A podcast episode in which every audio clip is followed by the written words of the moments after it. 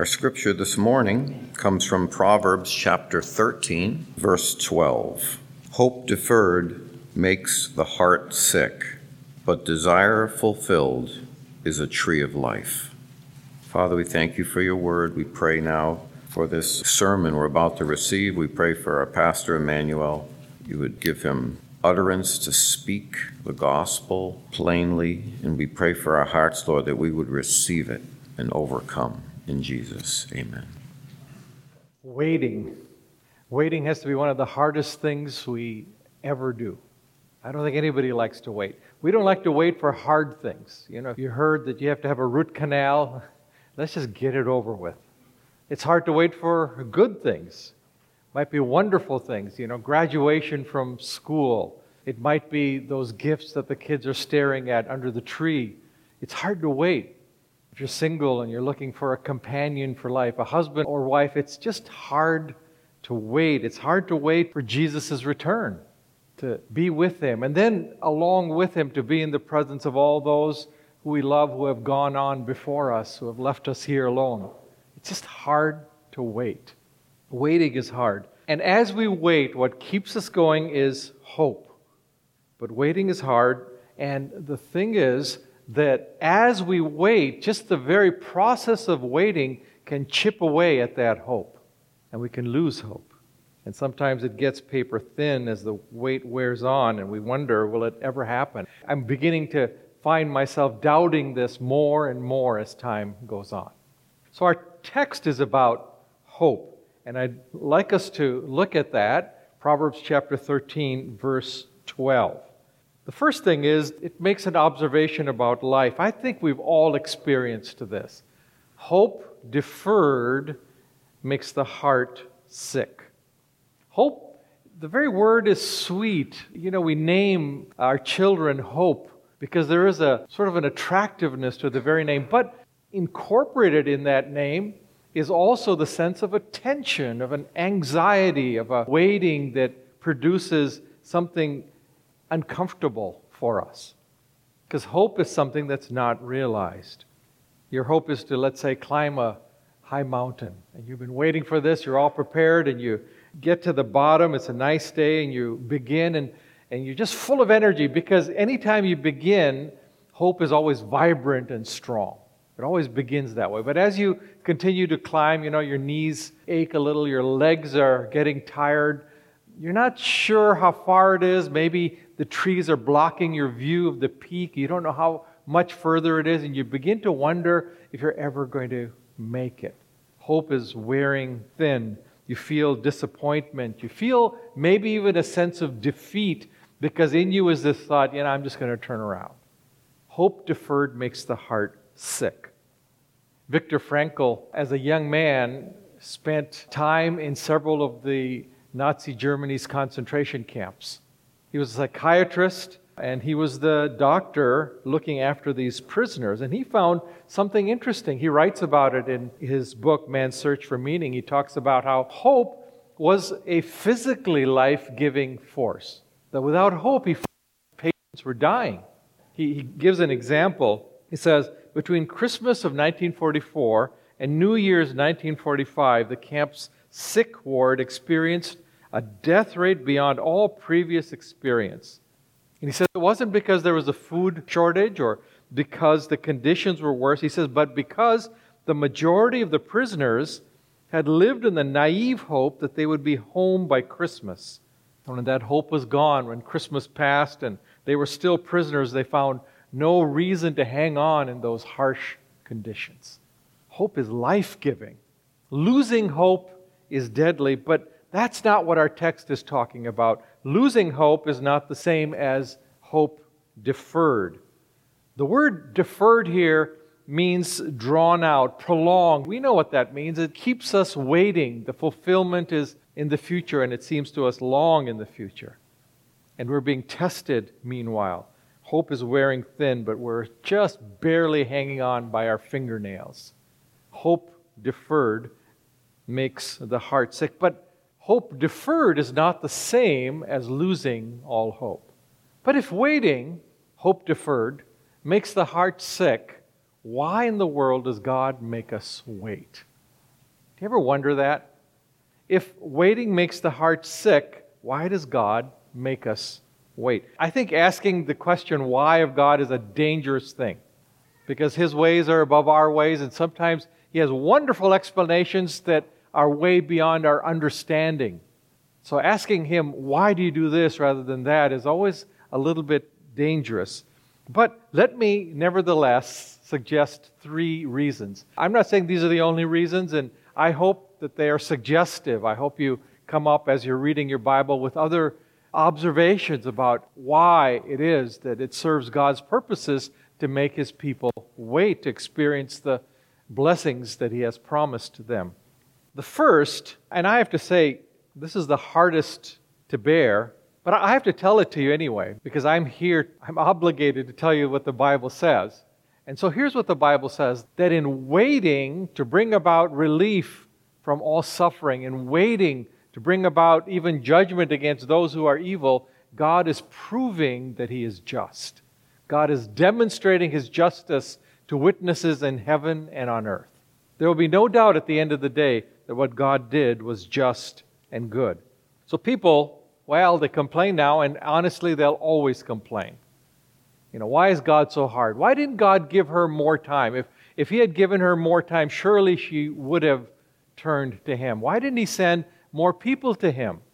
Because if the right people had come, He would have turned and understood what God was doing. Why didn't God wait longer? And these are all actually good questions, aren't they? From our point of view, they make sense, but at their root, what they're doing is they're questioning God's wisdom and they're questioning God's sense of justice. Did God do right? But as we look at the Bible, we find that in biblical history, in other words, God's dealings with his people and with the world, God allows what is evil to mature and you might say become fully evil, bear its fruit so that there's no doubt about why what he does is absolutely just. Here's some examples. Revelations chapter 6 is a vision of those who have been killed for the sake of the Lord Jesus Christ, and they're under the throne of God, and they're asking this question How long, O Lord, before you avenge our death? How long before you avenge our death? And the answer should shake us. It's troubling. Here's what the answer is in verse 11. Then they were told to rest a little longer until, until what? Until the number of their fellow servants and their brothers should be complete, who were to be killed as they themselves had been killed. Wow. God is going to wait until even more martyrs, even more people have been killed by those who are wicked and who oppose God. Now, I don't know if that bothers you, and what about it bothers you? We should be clear that those who are being killed for the sake of Christ enter into rest, into peace. They're free from pain and persecution and trouble. That's not what should trouble us, but the fact that God waits maybe does. And we should understand that the point of the question that these saints, these martyrs under the throne, is not, oh Lord, when will you stop the pain and the suffering in the world? It's not about death, but the question is about justice. When will you avenge our death? When will you do what is right? When will you take care of the wicked? And God's answer is, in a word, the time is not ripe. Just wait. Just wait. Rest a little while longer. He's not slow, but he's patient. And we can't mix the two. Peter wrote about this and he said, just be careful that you don't get confused between the two because they look like the same often. So he writes in 2 Peter, the third chapter, verse 9 the Lord is not slow to fulfill his promise, but is patient towards you, not wishing that any should perish, but that all should reach repentance. He's saying, at the end, no one will say, Oh, I wish you had given me more time, or I wish you had given her more time, just a bit more, and things would have changed. At the end, no one will have any criticism of the Lord.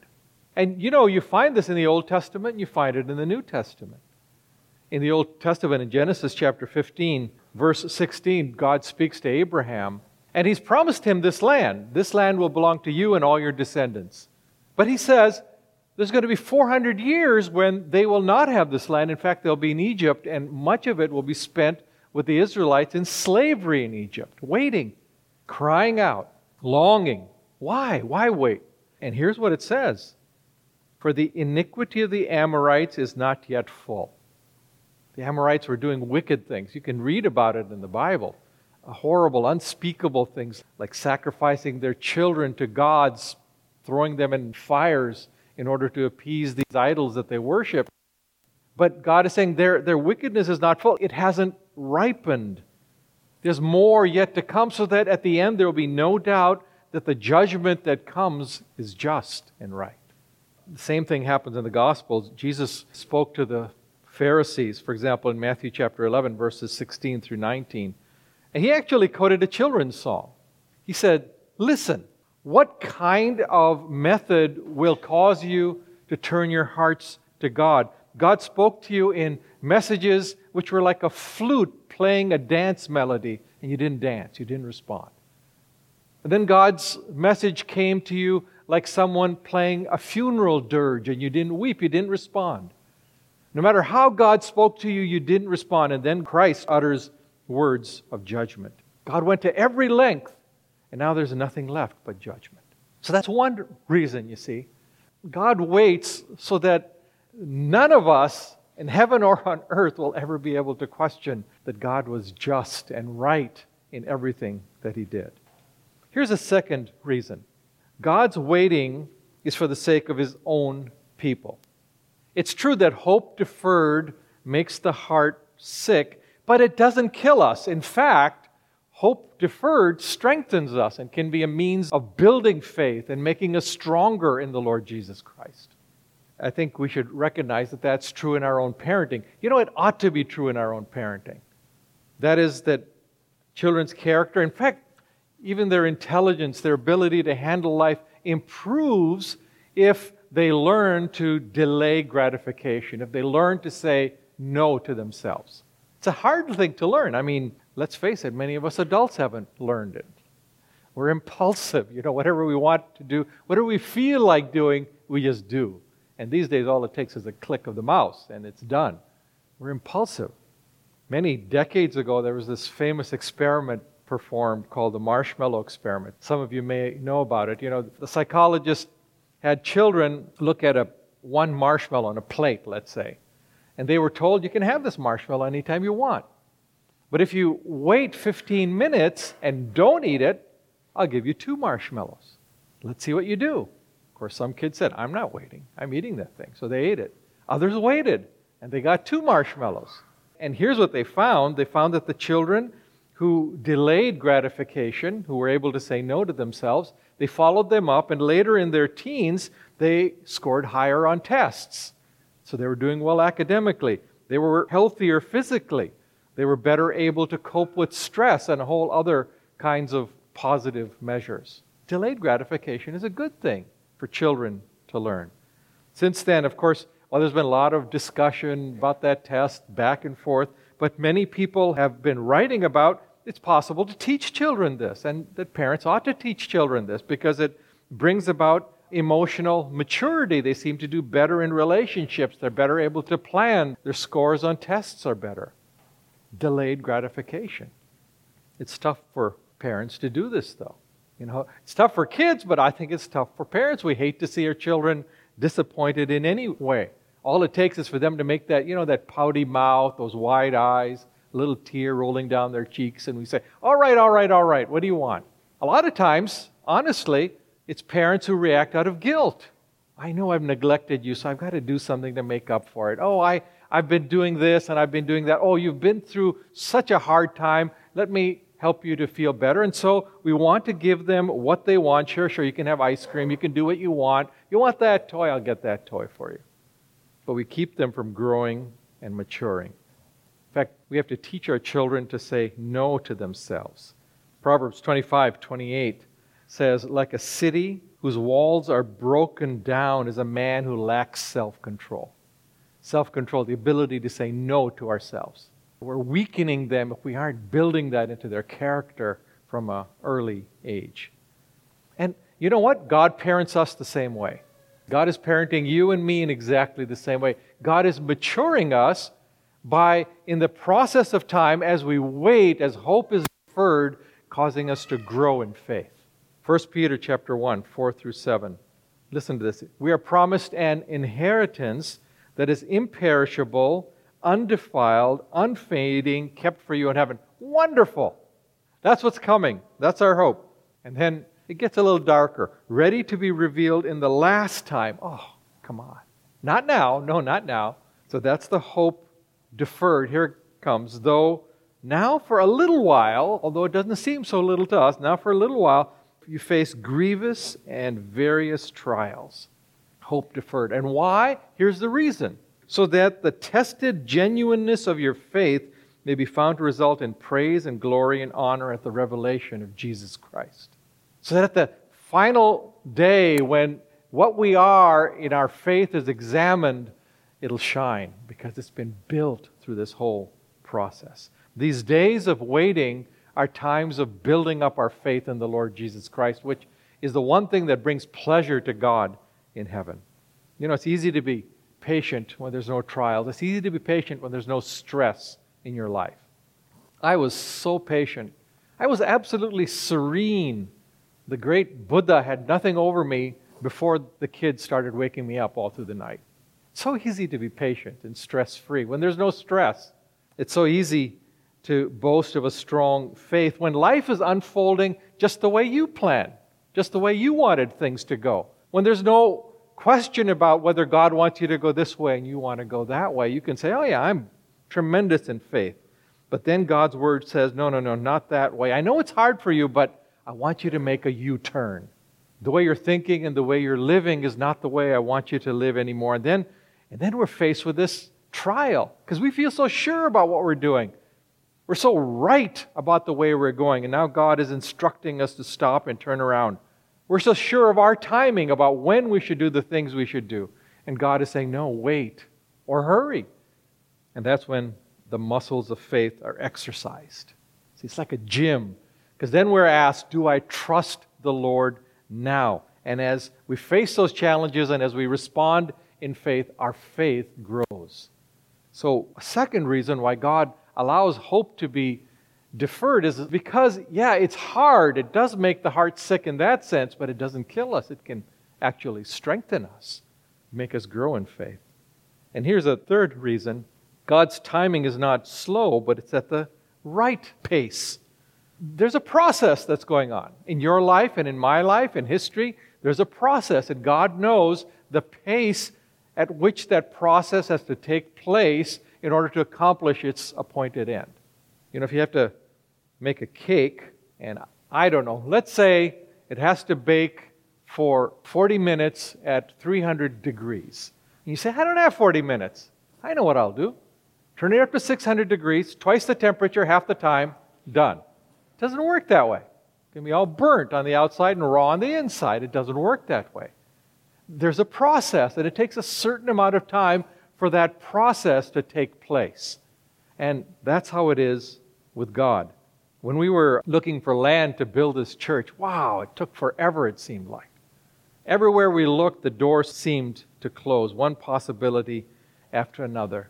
You might remember that we spent a week in prayer and fasting at one point. And then after that week, as a church, we gathered together to see how God had been leading us, and we were all sharing with one another. And one person read from Exodus chapter 23. God had promised the Israelites the land, and they were going to occupy it. It was going to be theirs, but not immediately, he told them, because they were too small, they were too weak to take care of the land, and the land would grow wild. Here's how he put it in Exodus 23 I will not drive out the people who are current occupants before you in one year, no, lest the land become desolate and the wild beasts multiply against you. And then these words little by little I will drive them out before you until you have increased and possess the land. To fully enjoy the promised blessings of God, we have to change, you see. And God says, at the right time, when the process has been completed, I'm going to bring about the fulfillment of all my promises. Little by little, it'll be accomplished. God is not slow He's methodical, and methodically, he's accomplishing his purposes. So, God's work in your life, don't lose heart. God's work in your life is not slow, but it's at the right pace to bring about the joyful and complete fulfillment of all his promises. So that's what this proverb says. Yep, hope deferred makes the heart sick. And yet God does make us wait. But then hope is fulfilled.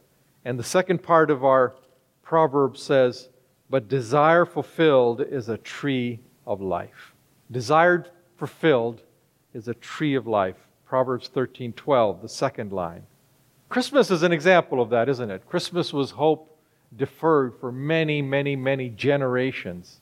But how sweet it was when the little baby was finally born the Messiah, the Savior of the world. Colossians chapter 1, 26 and 27 sort of captures that long, long wait. It says, The mystery which was hidden for ages and generations, but now revealed to his saints. To them, God chose to make known how great among the Gentiles are the riches of the glory of this mystery, which is Christ in you, the hope of glory. And that's why we celebrate. Man, we should celebrate Christmas with great joy. Because a hope deferred, yeah, it makes the heart sick, but after waiting a long time, when you finally get it, wow, it should make your heart dance with joy. And that's what it is. Darkness is over. The people who sat in deep gloom have seen a great light. The light of the world has come into this world, into our lives.